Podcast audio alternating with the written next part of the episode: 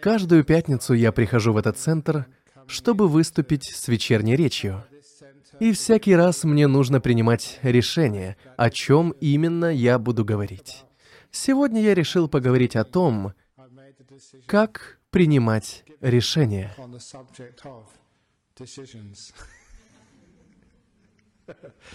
Сегодня мне пришлось посетить торговый центр Баннингс. Монахи обычно не ходят по магазинам, за исключением приобретения какого-то оборудования. Сейчас мы строим новый центр медитации в Серпентине, и один строитель попросил меня выбрать цвета для построек, в которых будут останавливаться участники курсов. Поэтому мне нужно принять ужасное решение. Какой цвет выбрать? Я думал, что мне будет легко сделать выбор, но потом я увидел каталог цветов, и там их столько. До этого я не мог даже предположить, что столько существует цветов. И эти названия были цвета с названиями типа «Динамит» или цвет под смешным названием «Орехович». Великое множество цветов. Я понял, что именно вы все чувствуете, когда каждый день ходите по магазинам. От такого выбора можно сойти с ума. Так вот, сегодняшнее выступление будет о том, как принимать решения. И это могут быть не только столь простые решения вроде выбора краски для стен, ведь это даже не имеет значения, не правда ли? В медитационном центре люди обычно сидят большую часть времени с закрытыми глазами. Так что они этого даже не заметят. И даже если цвет окажется неудачным, я всегда могу раздать им солнцезащитные очки. Но время от времени мы должны принимать решения. Иногда малые, иногда большие. Люди иногда очень переживают, когда им приходится принимать важные жизненные решения. Они ведь не знают, как это правильно делать. Поэтому сегодня я буду говорить о принятии решений. Что это такое, как это делать, а также о том, что это может быть достаточно легко. Одной из важных вещей в принятии решений, которым меня научила жизнь, является то, что они обычно не столь важны. Многие решения, из-за которых я в молодости волновался и не мог спать по ночам, в конечном итоге оказались абсолютно неважными для моей сегодняшней жизни. Размышления о том, в какой университет мне лучше поступить, что изучать, стоит ли встречаться с той или иной девушкой, какая это была пустая трата времени.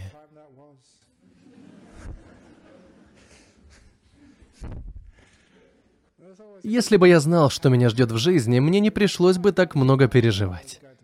Если бы я знал, что стану монахом, то совсем не волновался бы из-за таких вещей. Это касается и вас. Единственное, что мы знаем на 100%, однажды мы умрем. Так что смысл беспокоиться о принятии каких-то решений. Я всегда помню об одной важной вещи, которой я сегодня учу многих людей. Никакого правильного или неправильного решения не существует. Ни одно решение не является хорошим или плохим. Я думаю, что именно поэтому нам трудно что-либо выбрать или принять решение. Потому что когда мы убеждены, что некоторые решения правильны, а другие неправильны, мы находимся под огромным давлением и очень боимся что-то испортить или допустить ошибку. Мы ведь должны принять правильное решение. Но знаете, все решения, которые вы уже приняли в своей жизни, нельзя назвать ни хорошими, ни плохими. Они просто ведут к разным последствиям. Это можно сравнить с вашей сегодняшней поездкой в наш центр. Я не знаю, по какому маршруту вы сюда больше всего любите ездить по вечерам каждой пятницы. Есть много разных маршрутов. Конечно, некоторые длиннее, другие короче, некоторые красивее, другие не очень. Но ни один из маршрутов не является правильным или неправильным. Это просто разные пути в наш центр. Мой жизненный опыт принятия решений таков. Не имеет значения, какое решение я приму. Каждое решение может принести пользу и привести меня туда, куда я хочу. Поэтому я понял, какое бы решение я ни принял, оно не будет ни хорошим, ни плохим. Это просто решение. Ничего больше. Разные решения нам дают разные результаты, с которыми потом можно работать. Поймите, что независимо от того, какое решение вы принимаете, вы всегда можете потом с этим что-то сделать. Потому я не боюсь принимать решения. Я не парализован возможностью выбора. У меня никогда не появляются мысли типа «Боже, как сделать этот выбор? Это вопрос жизни и смерти». Даже если иногда люди думают, что стоящее перед ними решение является вопросом жизни и смерти, на самом деле люди часто склонны слишком преувеличивать важность своего выбора. Принимать решение о жизни или смерти, наверное, труднее всего. Но ведь мы буддисты. Буддисты не выбирают между жизнью и смертью. Если вы совершите ошибку и умрете, вы потом вернетесь. Следовательно, даже если вы умрете, это не конец света. Это один из самых приятных аспектов буддизма. Мы получаем еще один шанс. Собственно, много шансов. Так что ничто уже не кажется столь важным. Если вы совершаете ошибку, вы потом всегда можете ее исправить или что-то предпринять по этому поводу. Это лишит вас тяжелейшего и очень неприятного ощущения, которое вызывает процесс принятия решений, страха совершить ошибку, страха потерять свою гордость или авторитет, выглядеть дураком, вести себя как идиот. На самом деле так замечательно не беспокоиться о том, что о вас думают другие. Осознайте, что какое бы решение вы ни приняли, это не делает вас идиотом. Это просто решение, вот и все. Попробуйте, и вы сами увидите, что никакой катастрофы не случится. Тогда принятие решений не будет связано со страхом, упреками совести или чувством вины. И принимать решение будет очень просто. Вы просто что-нибудь сделаете, и потом увидите, какие последствия это принесет. Но вы будете отдавать себе отчет, что после любого решения всегда можно изменить ситуацию. Так что если я выберу желтый или коричневый цвет краски, с этим потом всегда можно что-нибудь сделать. Это ведь всего лишь краска. Вы когда-нибудь замечали, что некоторые решения, из-за которых люди действительно переживают, возможно, они думают что-то вроде «Боже, что мне надеть сегодня вечером?» Эта кажущаяся большой проблема на самом деле никого не интересует, только вас. Итак, если вы не беспокоитесь о своих решениях, не делайте из мухи слона, не привязывайте к этому свое эго или чувство вины за то, правы вы или нет, ведь правильных или неправильных решений не существует, тогда принятие решений будет гораздо более легким и менее стрессовым. Но вернемся к тому, почему людям так тяжело принимать решения. Это связано с тем, как нас воспитывают. С раннего возраста нас постоянно обвиняют или наказывают за так называемые неправильные решения. Мне это известно из собственного опыта. И я никогда не мог понять, почему так происходит. Я просто принял какое-то решение и совершил ошибку. Ну и что? Зачем меня наказывать? Я ведь всего лишь человек. Я ошибся. Вот и все. В следующий раз у меня получится лучше. Но из-за этого наказания и из-за того, что мне, собственно, навязали ощущение, что мое решение было неправильным, я начал бояться допускать ошибки. Это сильно повлияло на мою способность принимать какие-либо дальнейшие решения. Вроде бы я совершил что-то очень плохое или сошел с правильного жизненного пути. Одна из прекрасных вещей, которой меня научил буддизм, это то, что не нужно никого наказывать. В молодости я никак не мог осознать понятие наказания самого себя, которое по сути является чувством вины, или наказание других, за чем обычно кроется гнев и желание мести. Но мне это все навязывали культурой, в которой я вырос. Если кто-то совершает ошибку, по сути, просто приняв неправильное решение в жизни, его нужно наказать.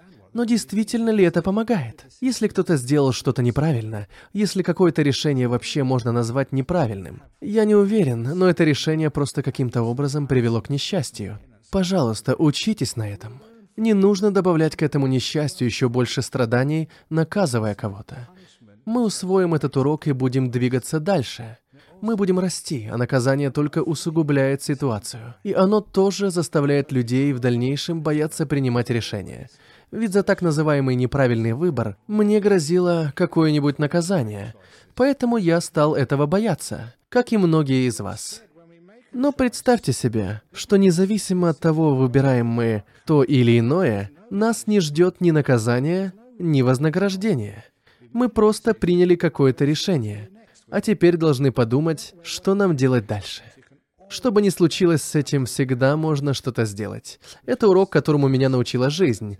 Если я построю тот или иной монастырь или выступлю с речью на ту или иную тему, неважно, с чего вы начинаете. Все дело в том, как вы справитесь с новой ситуацией. В скором времени вы поймете, что по закону кармы жизнь постоянно развивается. И вы всегда можете что-то сделать с тем, что у вас есть. В жизни нет такого понятия, как ошибка. Кто-то из вас когда-нибудь принимал какое-нибудь решение и думал: «Ого, это была большая ошибка».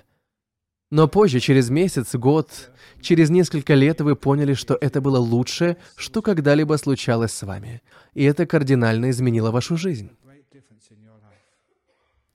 А сколько из вас делали то, что, по вашему мнению, было действительно большим успехом, но впоследствии вы поняли, что это на самом деле испортило вашу жизнь? Иногда мы не можем предсказать, делая какой-то выбор, получится ли из этого что-то хорошее или нет. Но то, что мы можем сделать, это приложить усилия, чтобы что-то хорошее действительно получилось. Ведь в жизни не столь важно, что вы выбираете, желтую или коричневую краску, брак с одним мужчиной или с другим. Я уже не раз вам говорил, что именно я часто советую людям с проблемами в браке. Если вы думаете, что вышли замуж не за того мужчину, что значит не тот мужчина? Они все одинаковые. Поверьте мне, ничего типа правильного или неправильного мужчины не существует. Точно так же, как правильные или неправильные женщины. В конце концов, вы поймете, что все они одинаковые. Поэтому, если вы создали семью с этим человеком, делайте все для того, чтобы это был счастливый брак. В некоторых странах все еще существуют браки по договоренности. Но самое удивительное то, что, если не ошибаюсь, статистика свидетельствует о том, что браки по договоренности и браки по любви имеют одинаковую успешность. Следовательно, то, что человек выбирает партнера самостоятельно, не означает, что такой брак имеет больше шансов на успех. Если кто-нибудь другой выберет вашего мужчину, у вас будут такие же шансы на успех с другим человеком. Поэтому это похоже на удачу или лотерею. Так же, как и выбрать номер. У кого-то будет такой же номер, как и у вас. С ним вы создадите семью и останетесь до конца своей жизни. Вы бы пошли на это? Иногда нам все же приходится принимать такие решения. Но в таких ситуациях примите решение быстро и научитесь жить со своим выбором. Извлеките из этого пользу. С вами уже наверняка случалось что-то подобное, и вы с этим справились. Со временем вы обнаружите, что принятие какого-то решения вас больше не пугает. Каким бы путем вы ни пошли, влево или вправо, это никогда не конец света. Это не столь важно. Это лишь предоставит вам разные возможности, разные жизненные пути. Нельзя сказать, что один путь лучше другого. Он просто иной, вот и все. Когда Будда советовал, как принимать решения, он говорил, что есть 4 вещи, которые вы всегда должны учитывать, прежде чем принимать решение. Необходимо убедиться, что вы не действуете под влиянием этих 4 вещей. Во-первых, не действуйте под влиянием собственного желания что-либо из этого извлечь. Во-вторых, не действуйте из злого умысла или мести.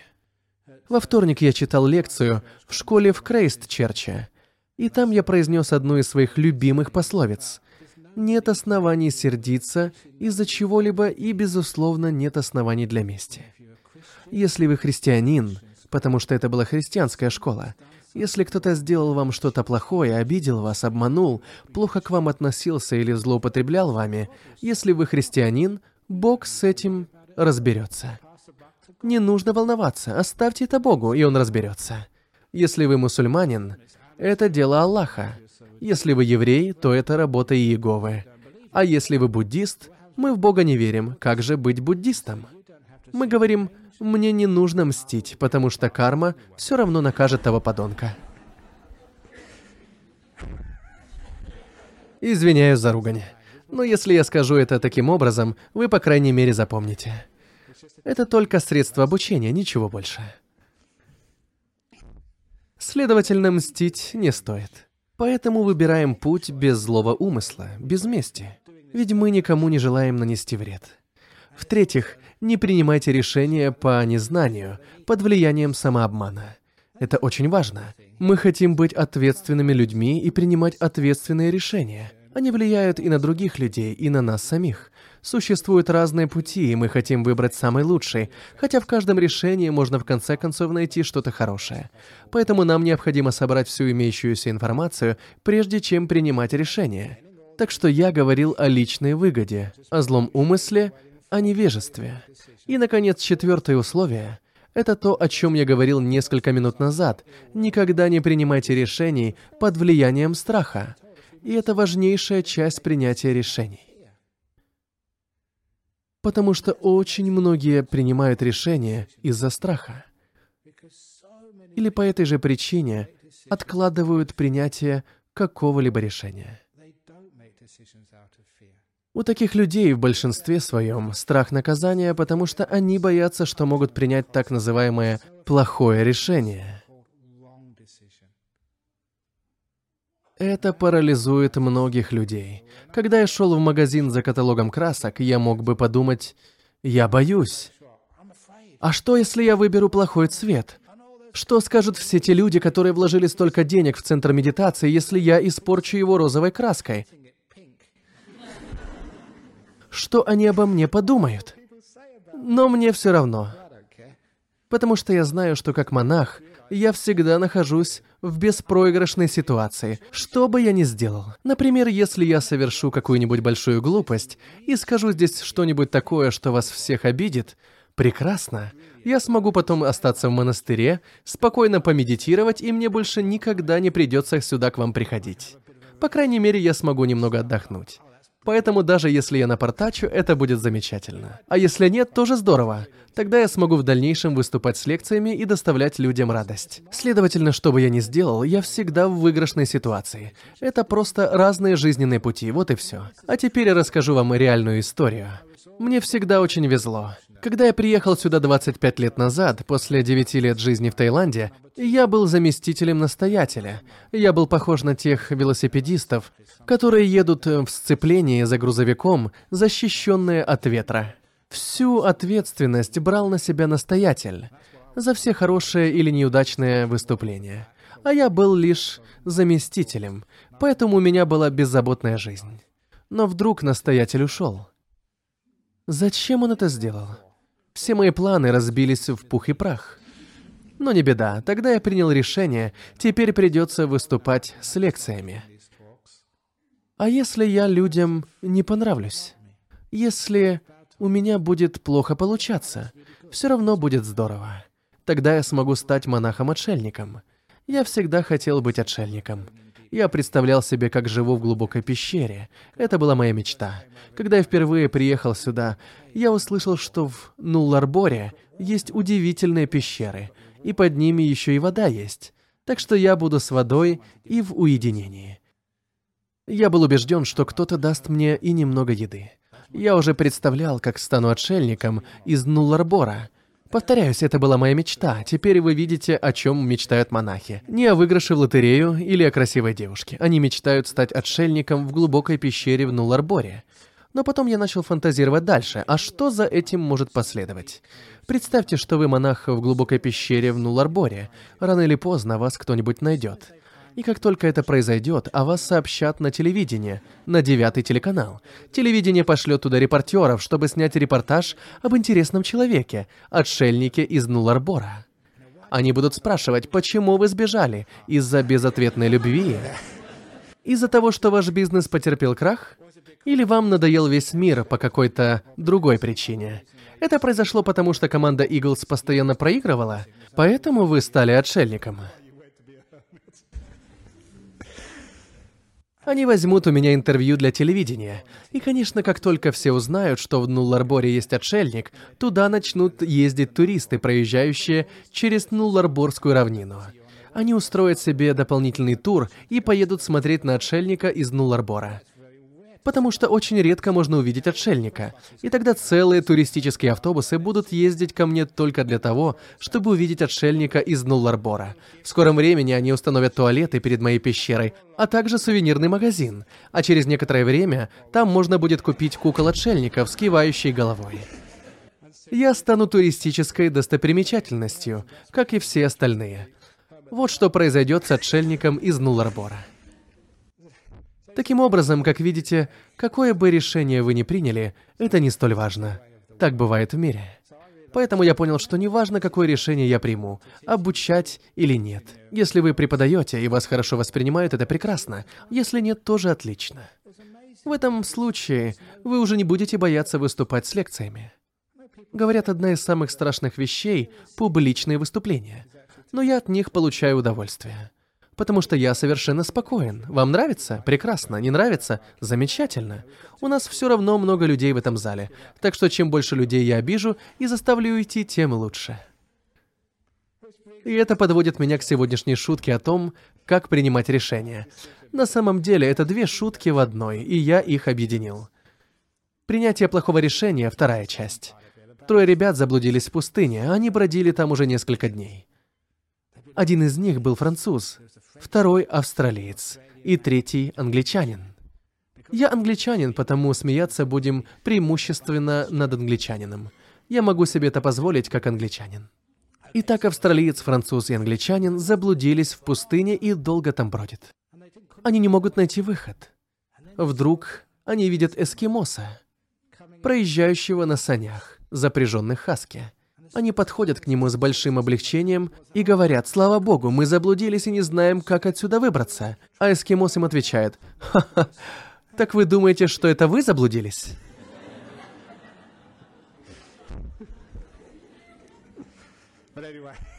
Это была первая шутка.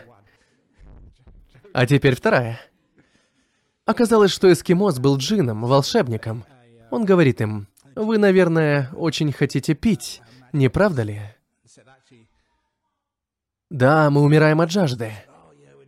«Посмотрите туда», и показал им три горки, ведущие к большим бочкам, по одной для каждого. Это были волшебные горки. Когда вы будете спускаться с этой горки, то что бы вы ни произнесли, чего бы ни пожелали, именно туда вы и попадете. Первым пошел француз. Он поднялся вверх и, скользя вниз, закричал: «Шампанское!» Как только он это произнес, сразу же упал в бак с шампанским. Он пил и невероятно наслаждался фирменным шампанским самого высокого качества. Затем поднялся наверх австралиец и начал спускаться. Как вы думаете, что он закричал? То ли светлое, то ли темное. Конечно же, пиво. И он съехал к баку, полному пива. Так что он пил и пил, утоляя жажду. Блаженство. Настал черед англичанина. Он взобрался на горку, но забыл, что нужно говорить. И вот он начал спускаться и восхищенно выкрикнул: «Уи!»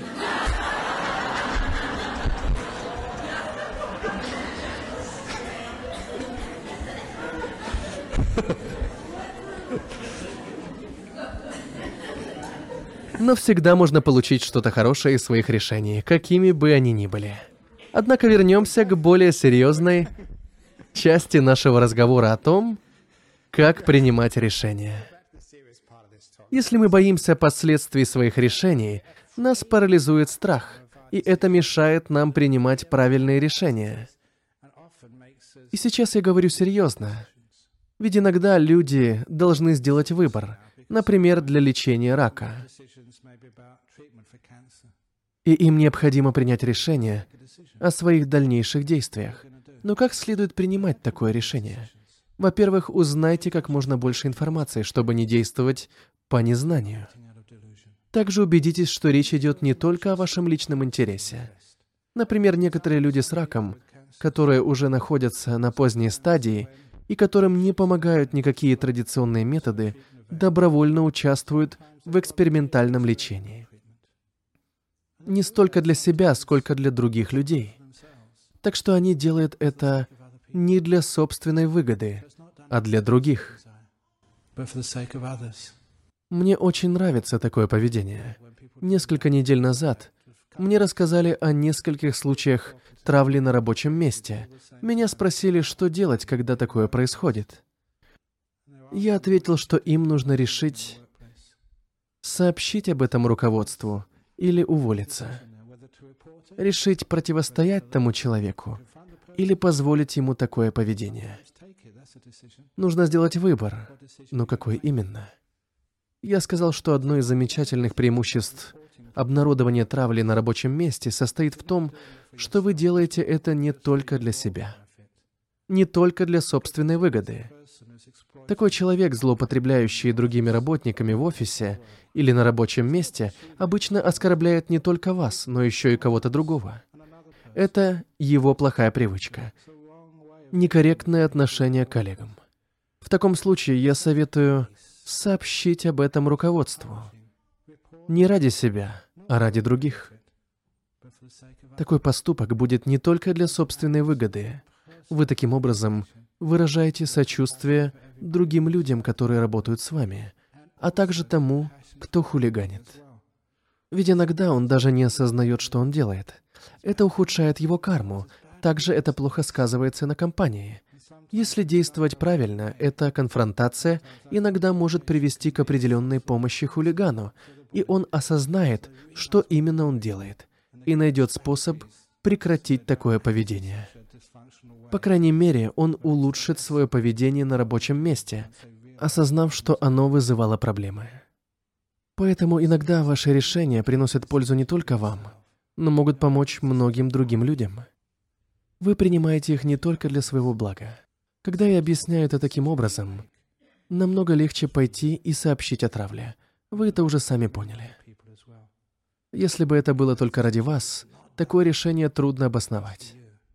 Но если это делается ради других людей, вы принимаете во внимание других людей не только себя, но и своих коллег или, например, членов вашей семьи, ваших детей, страдающих от последствий стресса, полученного вами на работе. Тогда это решение очевидно, и его легко принять. Оно принесет пользу и вам, и вашему окружению. Кроме того, вы не будете действовать из злого умысла, потому что этот человек причинил вам боль, и вы хотите ему отомстить. Следите за тем, чтобы вы принимали решения разумно, а не под влиянием самообмана. И это касается любой ситуации, будь то экспериментальное лечение рака или сообщение о неправомерных действиях. Также подумайте, достаточно ли вы компетентны, способны ли физически и умственно справиться с такой конфронтацией, посредничеством, разговорами и всеми другими проблемами, которые могут вас ожидать, если вы кого-нибудь обвините. Можете ли вы справиться с этим морально и физически? Иногда вы, возможно, слишком измотаны, у вас много других проблем.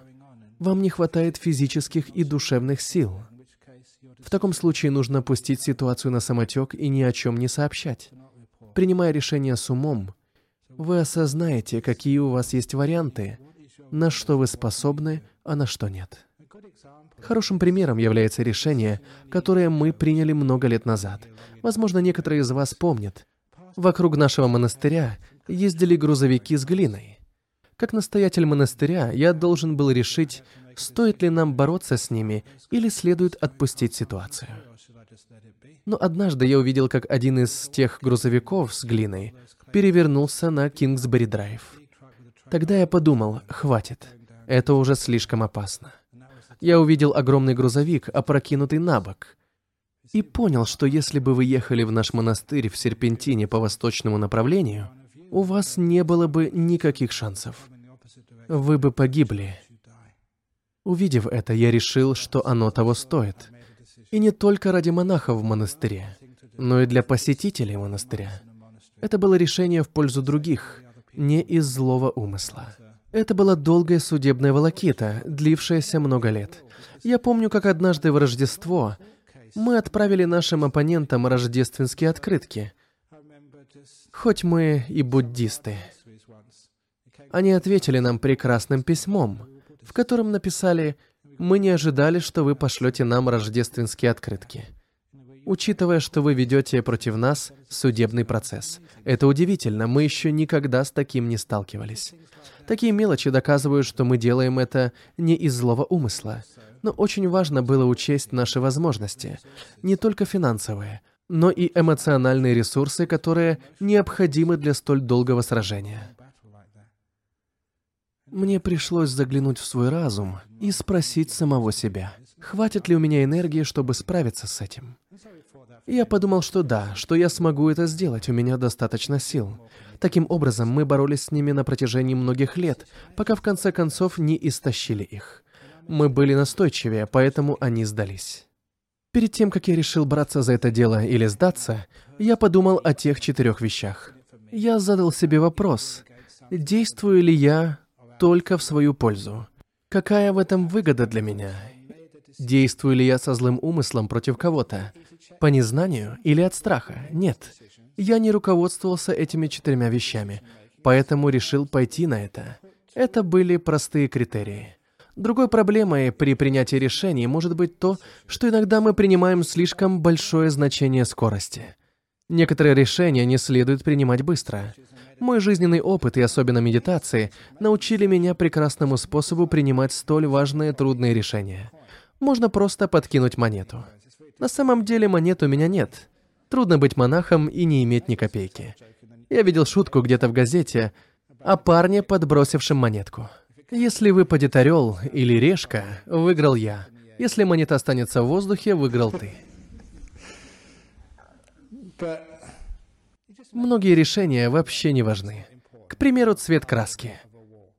Но некоторые все же чрезвычайно важны, поскольку они имеют большое влияние на других людей. Я выработал привычку принимать такие решения следующим образом. Сначала я изучаю всю имеющуюся информацию и обсуждаю ее с другими монахами. Они что-то вроде моих муз, моих наставников. Собрав как можно больше информации, я сохраняю ее в своей голове и жду. Это отличный способ принимать решения. Научиться ждать, не торопиться с решением, не волноваться по этому поводу, не думать о нем слишком много. Ведь, переварив всю информацию, вы в состоянии оставить размышления в покое. На день-два об этом забыть, и очень часто решение потом приходит само. И, как правило, это очень мудрое решение, будто ваше подсознание само принимает их. Лучшее решение приходит, когда вы не беспокоитесь о них. Я знаю классический пример. Одна наша давняя участница, она год назад умерла, но несколько лет назад она приезжала на мой курс медитации. В то время она работала руководителем в социальных службах и несла большую ответственность. Она приехала на 9-дневный курс медитации, который обычно начинается около 7 вечера. Помню, она пришла где-то в половине 9. Она работала в офисе, ей нужно было еще что-то сделать, и она не могла раньше уйти с работы. Подозреваю, она даже не успела поужинать. Женщина приехала прямо из офиса в центр медитации в Северном Перте. Она была очень уставшей, поэтому я посоветовал ей отдохнуть несколько дней, прежде чем она начнет медитировать. Через несколько дней на личном собеседовании она сказала, что приехала на курс прямо из офиса. Ей нужно было решить много важных проблем, поэтому она сильно задержалась на работе. Но она была мудрой и много раз слышала, чему мы здесь учим. Приехав в наш центр, она выбросила все свои проблемы с головы на несколько дней. Она уже владела всей информацией, просто не успела ее обработать.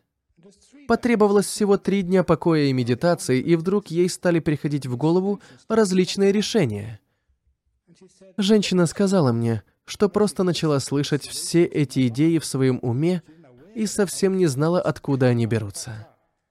Она сказала мне, «Ничего себе, это действительно замечательные идеи». Она была очень удивлена этими решениями, которые пришли к ней сами по себе. Она сказала, как только я вернусь домой, я реализую эти идеи. Они такие инновационные, что я уже представляю себе, что из этого получится. Она также сказала, что сама бы никогда такого не придумала. Это был процесс принятия решения, который состоял из сбора всей информации и ожидания. Она подождала, пока ее мозг, ее ум все обработают, и решения появятся сами.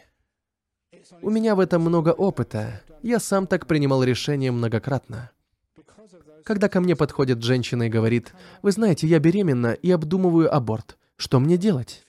Иногда люди сталкиваются с такими трудными решениями. Я советую им прежде всего не бояться. Какое бы решение вы ни приняли, в буддизме вас никогда не отлучат от церкви. Вас всегда будут любить и уважать. Поэтому, пожалуйста, не бойтесь. Во-вторых, собрать всю информацию. Как можно больше информации о ситуации. Есть ли у вас возможность самостоятельно заботиться о ребенке или лучше отдать его на усыновление? Что об этом думает ваша семья или друзья? Способны ли вы сами заботиться о ребенке? Проанализируйте как можно больше информации. А затем, самое главное, забудьте об этом на день-два. Это сделать труднее всего. Выбросить все из головы. Если вы сможете это сделать, результат будет невероятным. Не беспокойтесь об этом несколько дней, и разные решения просто сами появятся. Инновационные решения — умнейшие решения. Вы придумаете новые пути решения вашей проблемы. Такие отличные идеи появляются только тогда, когда вы перестаете постоянно думать о проблеме. Это одна из причин, почему люди, умеющие на время отложить дела, тренирующие свой разум с помощью медитации, способные отстраняться от ситуации, которые мы считаем вопросом жизни или смерти, очень часто принимают прекрасные решения, эффективные и положительные. Иногда то, о чем мы постоянно думаем, нас полностью поглощает, и тогда мы не в состоянии увидеть всю картину. Здесь уместно старое сравнение, но лучше его показать. Я поднимаю руку и держу ее прямо перед лицом и спрашиваю, насколько велика моя рука. Она настолько велика, что я сейчас кроме нее ничего больше не вижу. Виновата ли в этом рука? В этом ли кроется проблема? Нет, рука просто слишком близко. Если я опущу руку туда, где ей место, она останется того же размера, но я увижу вас всех и свою руку тоже. В этом и заключается проблема, когда мы принимаем решение. Мы так поглощены этим, что не видим ничего другого, мы не видим правильной перспективы. Мы должны научиться выбрасывать проблему из головы, быть спокойными, откладывать дела в сторону, отдыхать и расслабляться. Прекратить на несколько дней думать о предстоящем решении. Как только эта вещь окажется там, где ей место, ровно как я показывал с рукой, вы увидите все гораздо яснее и примете гораздо лучшее решение. Именно поэтому люди, которые умеют медитировать, которые могут выбросить прошлое и будущее из головы и не так сильно этим беспокоиться, они уже знают, что принимать важные решения гораздо легче, если отложить проблему на время. Подавляющему числу людей обычно требуется всего несколько дней. 2-3 дня, и решения начинают появляться, и они сразу знают, что делать. В своей книге «Открывая врата сердца» я описал, что это как оказаться на развилке жизни. В виде решения это нечто вроде развилки. Что мне делать? Жениться, стать монахиней, уехать за границу, убить себя? Не знаю, что еще. Но что бы это ни было, остановитесь на мгновение. Соберите всю информацию. Точно так же, когда вы подходите к перекрестку, вы останавливаетесь. Не нужно поворачивать ни налево, ни направо, ни на север, ни на юг. Сядьте и ждите автобус. Ведь на перекрестке обычно останавливаются автобусы. В большинстве автобусов пункт назначения указан на лобовом стекле. Если там написано место, куда вы хотите уехать, то садитесь в этот автобус. Если вы не хотите туда ехать, не садитесь. Потому что следом всегда едет другой автобус. Это значит, что когда нужно принять решение, подождите, научитесь его откладывать на время. Не нужно нестись на север, на юг, на восток или на запад. Оставайтесь спокойными и ждите решения. Оно действительно появится. Это отличный способ принимать решения. Вы заметите, что решения, которые вы принимаете таким образом, или которые сами к вам приходят, будут намного успешнее в вашей жизни. Когда вы научитесь принимать решения таким образом, у вас будет гораздо меньше стресса в жизни. Мы все должны время от времени принимать решения. Но иногда мы не знаем, как это сделать. И потому что мы не умеем делать выбор, мы теряем сон, мы находимся в стрессе, и как следствие у нас возникают заболевания, вызванные стрессом. Как монаху мне приходится принимать много решений. Иногда люди подходят ко мне и спрашивают о ситуациях, угрожающих жизни. Многие женщины советуются со мной, нужно ли им делать аборт. Иногда меня спрашивают, стоит ли мне совершить самоубийство. И вот вы оказываетесь в ситуации, когда стоите лицом к лицу с человеком, чья жизнь в ваших руках, и он просит у вас совета. Иногда это пугает, а если я приму неправильное решение? Но сегодня я уже не думаю, что есть какие-то неправильные решения. Неважно, какой выбор я сделаю, если я делаю это бескорыстно, без злого умысла, если я владею как можно большей информацией и не боюсь. Такие решения всегда хороши, что бы ни случилось. Проблема не в том, что происходит в жизни, а в том, как это происходит. Различные жизненные события, такие как смерть, болезни, исцеление, женитьба, богатство или банкротство, или даже то, что вы становитесь монахом или монахиней, для меня это не столь важно. Важно то, как кто-то становится монахом или монахиней, как вы женитесь, как вы богатеете, как вы живете с раком, как вы живете или умираете. На мой взгляд, в жизни важно именно как, а не что. Неважно, что вы столкнулись с абортом, самоубийством, успехом или богатством. Важно, как это все было достигнуто и каким образом вы с этим справились. Недавно в Крайстчерче меня спросили, плохо ли быть богатым, если я буддист? Не должен ли я быть бедным и избавиться от материальных удовольствий? Мой ответ был демонстрацией того, о чем я сейчас говорю. В богатстве нет ничего плохого, если вы обрели его правильным способом и правильно им пользуетесь. Богатство само по себе не является злом. То, как вы его получили и как используете, может быть плохим или хорошим. Всегда важно не что, а как. То же касается и бедности. Быть бедным – это не хорошо и не плохо. Дело в том, как вы бедны. Я сам бедный. Недавно я был в миграционном отделении, потому что мы спонсируем одного монаха на получение постоянного места жительства, но его запрос был отклонен. Знаете почему? Потому что мы ему мало платим. Бог мой! Ведь, оказывается, заработная плата прописана законом. Если кто-то хочет получить визу для религиозных целей и не удовлетворяет этому условию, он получает отказ. Поэтому нам с этим придется бороться. И такие вещи нам приходится делать. Власти не знают, что монахи и монахини бедны. Но мы должны быть бедными. Нам это нравится. Я буду бороться за свое право быть бедным.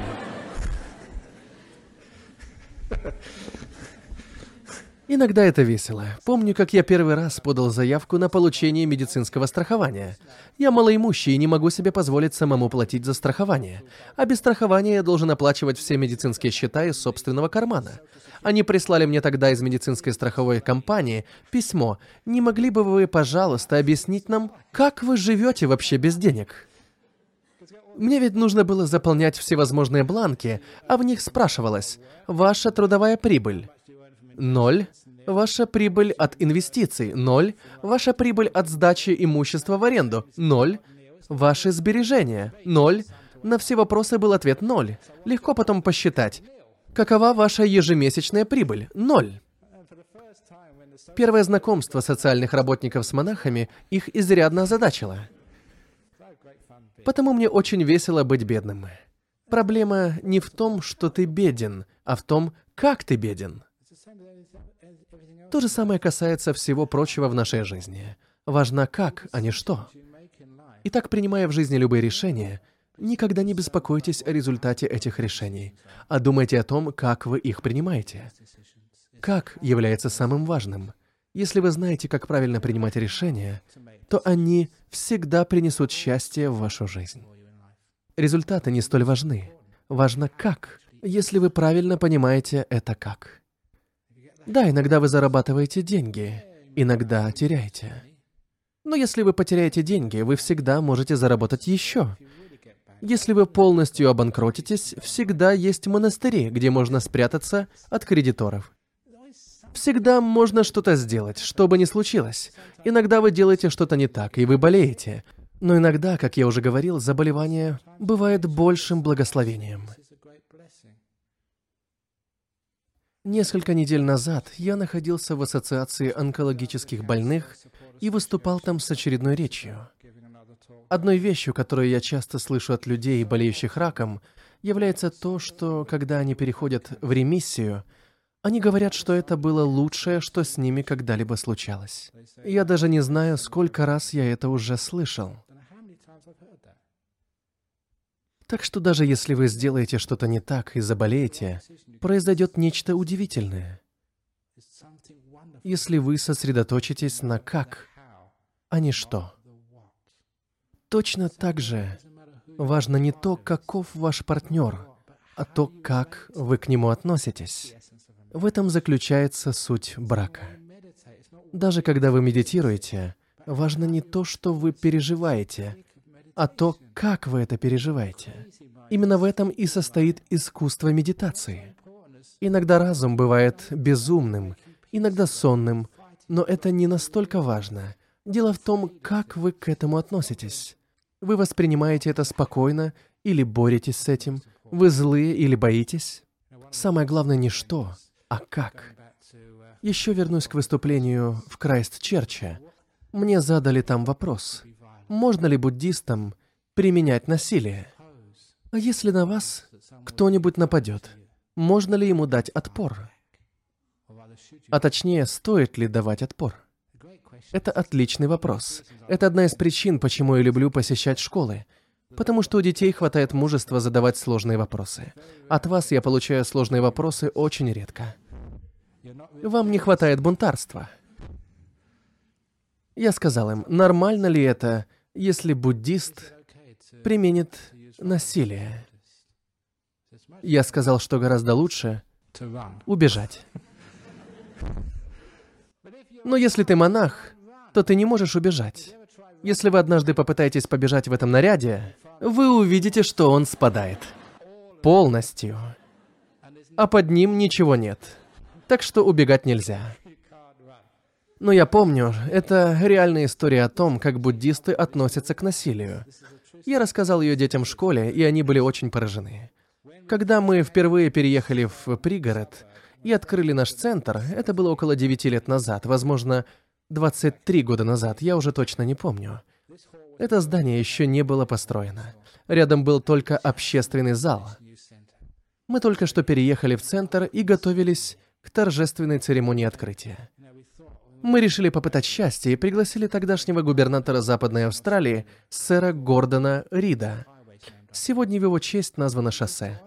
К нашей радости он принял приглашение. Мы даже не ожидали, что губернатор согласится посетить столь малозначимое событие. Но он принял приглашение и пришел. Мы были в восторге. Несмотря на то, что у нас денег было немного, этот день должен был стать запоминающимся. Наш казначей тогда сказал мне, «Слушай, мы хотим устроить действительно зрелищное шоу. Моя работа, моя маленькая помощь заключалась в том, чтобы заказать уличную палатку и стулья для нас и всех гостей». Казначей меня заверил, что о цене можно не беспокоиться, поэтому мы хотели все лучшее. Я звонил в лучшие прокатные компании в Перте, пока не нашел одну в Коттесло, которая арендовала палатки. Я сказал им, смотрите, мы ждем приезда губернатора, и мы хотим устроить серьезное шоу. В город приехало много буддистов, и они хотят как следует отпраздновать. Нам не нужно ничего простого и обычного. Потому что мы хотим произвести впечатление. Не могли бы вы найти для нас очень хорошую палатку и качественные стулья? Нам нужно достойно встретить губернатора штата. Женщина на другом конце ответила, да, конечно, но это будет стоить... Я ответил, это неважно. Казначей сказал, что мы можем устроить зрелищное шоу. Мы обо всем договорились. Была пятница, а праздник запланирован на воскресенье. Поэтому нужно было все подготовить именно в пятницу, пока люди еще находились на работе. Так что в пятницу после обеда приехал грузовик с палаткой и стульями. Я хороший монах, поэтому все время кому-то помогал и не видел, как они разгружали эти вещи. Но когда я наконец проверил, что они привезли, я увидел, что палатка вся испачканная. Она была покрыта красной пылью. Вероятно, она стояла на какой-то сельскохозяйственной выставке.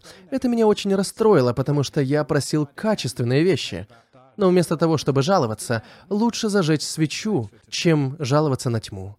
Мы взяли шланг и помыли палатку. У нас было несколько дней в запасе, чтобы она успела высохнуть. Но потом я увидел стулья, и они тоже оказались очень пыльными.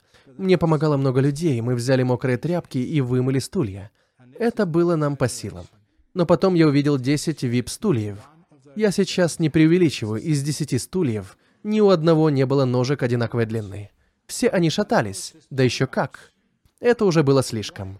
Мы можем вытереть стулья, помыть палатку, но починить шатающиеся стулья мы не можем. Я побежал к телефону, здесь, в комнату рядом. Мне удалось застать ту женщину, с которой я договаривался, как раз перед тем, как она закрыла офис в пятницу вечером. Я сказал ей: приходите посмотреть, что вы нам послали. Я же говорил, что хочу самое лучшее. К нам приедет губернатор Западной Австралии с супругой, мы не можем посадить их на шатающиеся стулья. Та женщина извинилась и сказала, что, наверное, произошла какая-то ошибка, и что стулья немедленно заменят. Так что я ее поблагодарил. Но получилось вот что. Работники уже уехали на выходные. Они уже сидели в пабе и выпивали, когда к ним подошла начальница и сказала им: «Буддистам нужны новые стулья. Возвращайтесь к работе».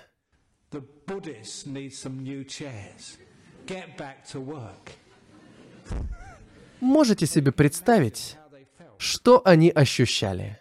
На этот раз я ждал их прямо перед домом. Грузовик повернул за угол и был на полпути по улице Нансен. Приблизительно за 200 метров до здания, на полпути какой-то мужчина выскочил из грузовика. Она ехала со скоростью около 20-30 км в час. Тот парень выскочил и, сжав кулак, помчался к нам. «Кто здесь главный? Покажите мне того, кто здесь управляет!»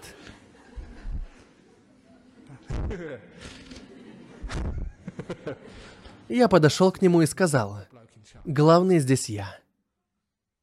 Глаза у него были красные, как у монстра в буддистских джатаках, и от него тянуло пивом.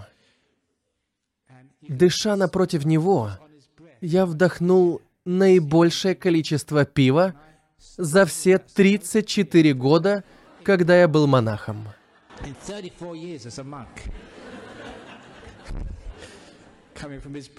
И он держал кулак у моего носа. Вот так. А все вокруг бросили свои занятия, перестали работать и наблюдали за нами. Никто не пришел мне на помощь. Спасибо вам. Но это было и не нужно. Удивительно, что когда ты медитируешь, когда знаешь, что делать, то легко не прибегать к агрессии. Мне достаточно было только полностью успокоить свой разум. Я совсем не был напуган, я ничего не боялся и просто смотрел ему в глаза, спокойно и дружелюбно. Это был один из самых удивительных опытов в моей жизни монаха. Он держал кулак у моего носа, дышал на меня алкоголем, глаза у него стали красными. Но ничего больше он поделать не мог. Поскольку я не реагировал привычным образом, его мозг словно расплавился. Действительно, он совсем не знал, что дальше делать. И в этот момент он находился полностью под моим контролем. Он даже не мог никуда уйти. Это невероятный опыт — уметь таким образом кого-то удерживать. Только благодаря тому, что я был спокоен, что я оставался любезен, и он совсем растерялся. Это продолжалось, возможно, 3-4 минуты. Не несколько секунд, а достаточно долгое время. Между тем грузовик припарковался И кто-то другой, наверное, лидер их команды, вышел, подошел к нам, положил руку этому парню на плечо и сказал: «Ну, пойдем разгружать стулья». А я сказал: «Да, я вам помогу». Потом мы вместе разгрузили эти стулья. Вот как буддист справляется с насилием. Когда вы не боитесь, когда вы добры, когда вы умеете полностью успокаивать свой разум, вы неуязвимы. Никто не сможет вас ударить или нанести вам вред. У вас есть удивительная сила выбора из множества вариантов, если вы просто немного потренируете свой ум. Таким образом, когда вам придется выбирать между бежать или драться, остановитесь на мгновение. Может существовать и третий вариант, о котором вы еще не думали. Если вы будете абсолютно спокойны, то решение появится само собой. Вы откроете для себя новые способы поведения. Важно не что, а как. Благодаря тому, что я был спокоен, был добрым и кротким, вот это «как» действительно меня спасло. Поэтому, когда перед вами стоит жизненное решение, в какой университет поступить, с кем вступить в брак, признаться в гомосексуальности или оставить все как есть и ничего не говорить родителям, уехать за границу или остаться здесь и стать монахом, или не становиться монахом или еще кем-то. Что именно вы выбираете, не столь важно. Важно, как вы принимаете это решение. Если вы сделаете «как» правильно, то любое принятое вами решение принесет вам замечательную, удивительную жизнь. Вы не будете жить в страхе и не будете парализованы тем, что вам нужно принять решение, и какое именно это решение должно быть. «Как» является самым важным. Убедитесь, что вы не принимаете решения только для личной выгоды. Думайте о других, чтобы это решение было и для них. Руководствуйтесь добротой, а не злой волей, неосведомленностью или иллюзиями. И главное, не руководствуйтесь страхом. Мы, люди, слишком робки. Из-за этого мы не только избегаем рисков, но и полностью прячемся, закрываемся и не живем полноценно, потому что боимся допустить ошибку. И каждое решение нам потом доставляет огромный стресс. Итак, если вы понимаете, о чем я говорю, вам будет легко принять любое решение. Ключевым является то, как вы его принимаете, а не то, что из него получается. Теперь вы об этом знаете. Когда завтра вы отправитесь за покупками, неважно, что вы приобретаете. Главное, что все, что вы приобрели, доставляло вам удовольствие. Чтобы оно было не только для вас, но и для монахов и монахинь, а также для ваших друзей. Именно так следует принимать решения. Спасибо за внимание.